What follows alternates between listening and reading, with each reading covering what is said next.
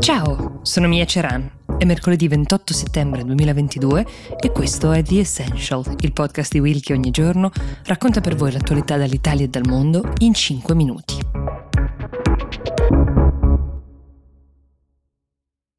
Potrebbe arrivare a brevissimo la proclamazione ufficiale con cui Putin stabilirà che le quattro regioni occupate dell'Ucraina in cui nei giorni scorsi si sono tenuti questi referendum farsa con cui si domandava ai cittadini se volessero rimanere ucraini o diventare russi sostanzialmente, hanno riconsegnato un prevedibile risultato, un risultato ovviamente comunicato eh, solo dalla Russia. È un plebiscito, dicono, di persone che vogliono annettersi alla Russia. Ci sono però ovviamente denunce, racconti che parlano di urne trasparenti, ad esempio, per condizionare il voto, di ispettori internazionali che la Russia rivendica fossero lì a testimoniare la correttezza di tutti i passaggi. Peccato che però sia stata solo la Russia ad incaricare questi eh, ispettori internazionali di vigilare sulla correttezza delle operazioni.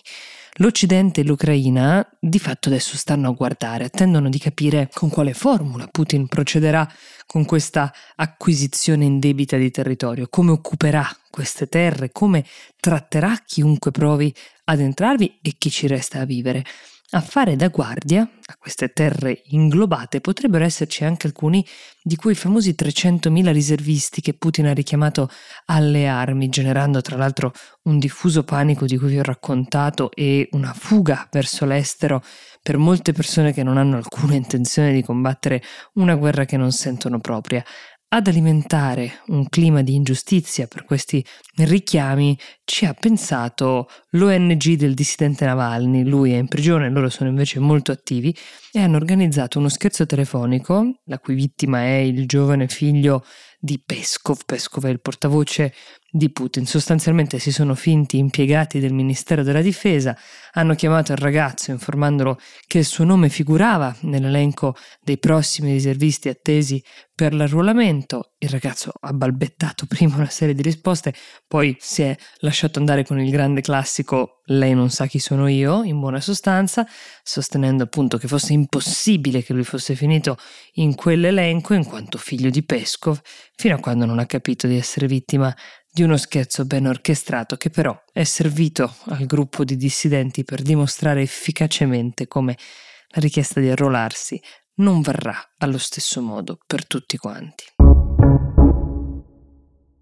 Tutto questo accade mentre ci sono preoccupanti notizie che arrivano dal Baltico, dove corre, come sapete, il gasdotto Nord Stream 1, due perdite, perdite importanti di gas in acque svedesi e danesi, che si aggiungono ad una perdita che invece era stata trovata nel gasdotto Nord Stream 2. Ed ecco che di fatto due incubi, quello della guerra, dell'energia usata come arma di ritorsione e quello del disastro ambientale si fondono come fossimo in un film con una prospettiva un po' apocalittica. Dicevamo, le perdite riguardano Nord Stream 1 e 2. Entrambi questi gasdotti partono dalla Russia, arrivano fino in Germania, lo fanno attraversando il Mar Baltico. L'allarme è stato lanciato dalla PM danese Mette Fredriksen che sostiene che siano frutto queste perdite di manomissioni intenzionali.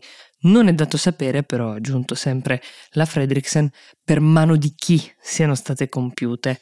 Le tubature adesso non sono funzionanti, ma essendo piene di gas sono pericolosissime. Potrebbero durare infatti almeno una settimana queste perdite, fino a quando di fatto non si andrà a esaurire il metano che ne fuoriesce riversandosi in mare. Le autorità marittime stanno cercando di tenere alla larga tutte le imbarcazioni nel raggio di 5 miglia da queste perdite per ovviamente evitare compromissioni gravi. Tra queste ci può essere ad esempio la perdita della capacità delle imbarcazioni di stare a galla correttamente o anche addirittura che il gas possa risalire fino alla superficie e prendere fuoco. Del danno ambientale, come potete immaginare, potremo parlare quando si sarà in grado di capire di più e di quantificarlo.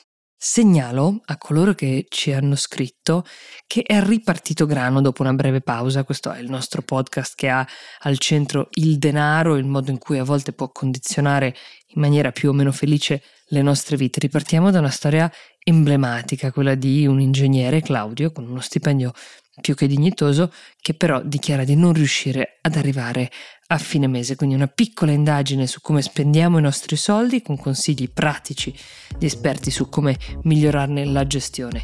Il link a questa puntata di grano lo trovate nella descrizione di questo episodio. Io vi saluto e vi do appuntamento domani.